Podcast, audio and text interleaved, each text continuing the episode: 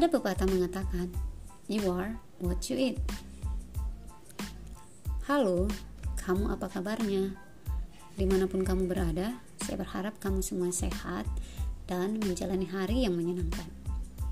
Selamat datang di channel saya Sehat Ijan Podcast bersama saya Rohana Chan.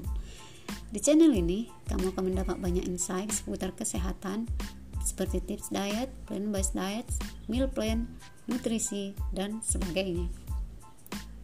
Mungkin kamu pernah mencoba diet tapi gagal, atau malah hasilnya tidak sesuai dengan kamu harapkan.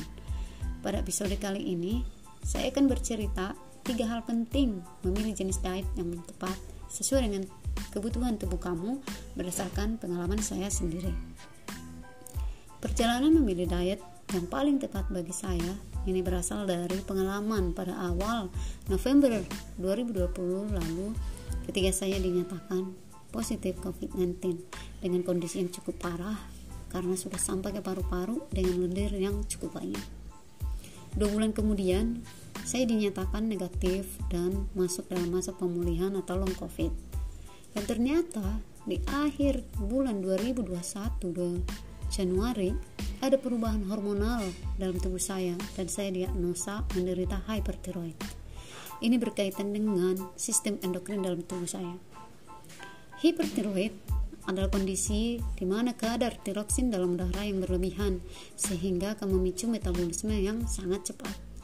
Perubahan ini dapat dirasakan melalui detak jantung yang sangat cepat seperti detak orang lari sprint berat badan yang turun secara drastis, badan bergetar atau tremor, bola mata membesar, konsentrasi berkurang, berkeringat, mudah marah, dan sebagainya. Yang pertama saya lakukan adalah cek ke dokter penyakit dalam. Selain itu melakukan riset melalui webinar dan membaca berbagai jurnal.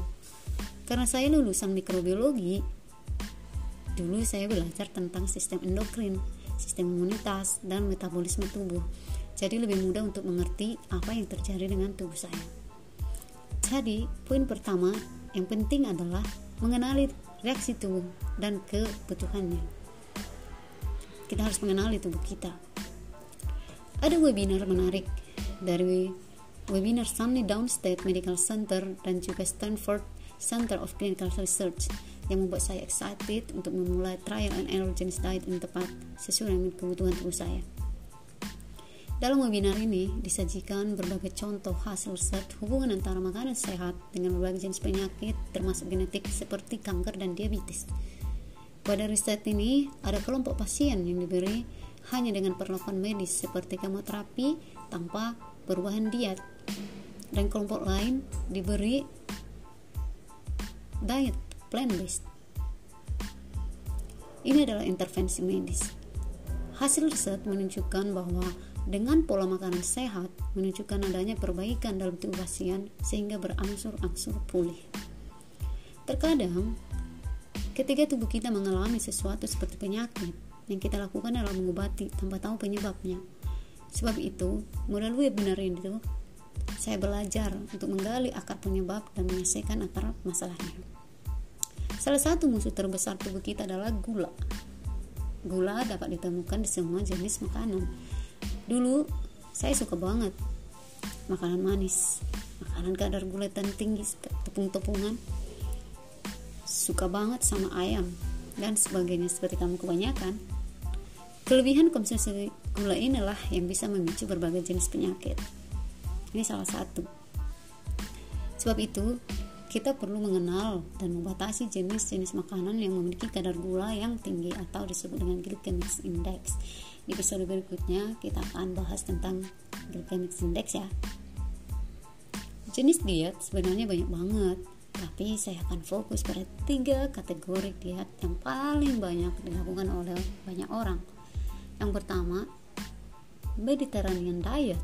Yang kedua, ketogenic atau low carbohydrate diet dan yang ketiga plant-based diet diet Mediterania adalah cara makan yang didasarkan pada masakan tradisional Yunani Italia dan negara-negara lain yang berbatasan dengan Laut Mediterania secara umum makanan dasar diet ini adalah tinggi sayuran buah-buahan kacang-kacangan, sereal, biji-bijian, ikan, dan lemak tak jenuh seperti minyak zaitun. Ini biasanya termasuk asupan rendah daging dan makanan berbasis susu. Sedangkan diet ketogenik bertujuan untuk memaksa tubuh Anda untuk menggunakan jenis bahan bakar yang berbeda. Alih-alih menggunakan gula atau glukosa yang berasal dari karbohidrat seperti biji-bijian, kacang-kacangan, sayuran, atau buah-buahan, diet keto ini mengandalkan bahan keton yaitu sejenis bahan bakar yang diproduksi oleh hati dari lemak yang disimpan. Jadi ini adalah diet yang cukup berisiko ya. Dan yang ketiga, plant-based diet yaitu pola makan yang berfokus pada makanan berjenis berbasis tumbuhan termasuk makanan nabati yang diproses secara minimal. Ini termasuk tidak hanya buah-buahan dan sayuran, tetapi juga polong-polongan, biji-bijian, kacang-kacangan. Dan ini tidak berarti bahwa Anda adalah seorang vegetarian atau vegan dan tidak pernah makan daging atau susu. Sebaliknya, anda secara proporsional memilih lebih banyak makanan dari sumber nabati. Dari ketiga jenis diet tersebut di atas, saya memilih plant-based diet. Ya, merupakan jenis diet yang paling sesuai dengan tubuh saya. Jadi, poin dua adalah melakukan research untuk mengetahui mana jenis diet yang paling tepat bagi tubuh Anda. Jangan asal diet atau meniru diet orang-orang terutama influencer-influencer yang belum tentu sesuai dengan kebutuhan tubuh Anda. Setelah mengenali reaksi tubuh kita dan menentukan jenis diet berdasarkan yang telah kita lakukan, maka yang terakhir adalah perlu melakukan trial perlahan-lahan mengubah pola diet sesuai dengan yang sudah kita pilih. Saran saya, jangan langsung mengubah secara drastis supaya tubuh kita tidak kaget atau malah memicu hal yang tidak kita inginkan. Pada bulan Januari 2021 sampai Februari 2021, yang saya lakukan pertama kali adalah mengubah menu sarapan dari yang biasanya makanan berat seperti nasi uduk, gorengan, roti, dan jen, sejenisnya menjadi green smoothies komponen yang lebih banyak sayuran Perubahan selanjutnya dilanjutkan dengan mulai mengubah isi piring, dengan mengubah sumber karbohidrat dari nasi putih menjadi singkong, ubi, labu, dan sebagainya menjadi lebih variatif.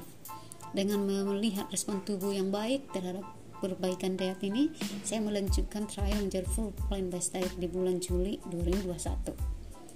Untuk menjadi full plant-based diet sejati masih untuk menjadi drum goal saya saat ini saya masih terus mencoba sambil memperhatikan reaksi tubuh terhadap perubahan yang saya lakukan dan sejauh ini masih menunjukkan respon yang baik.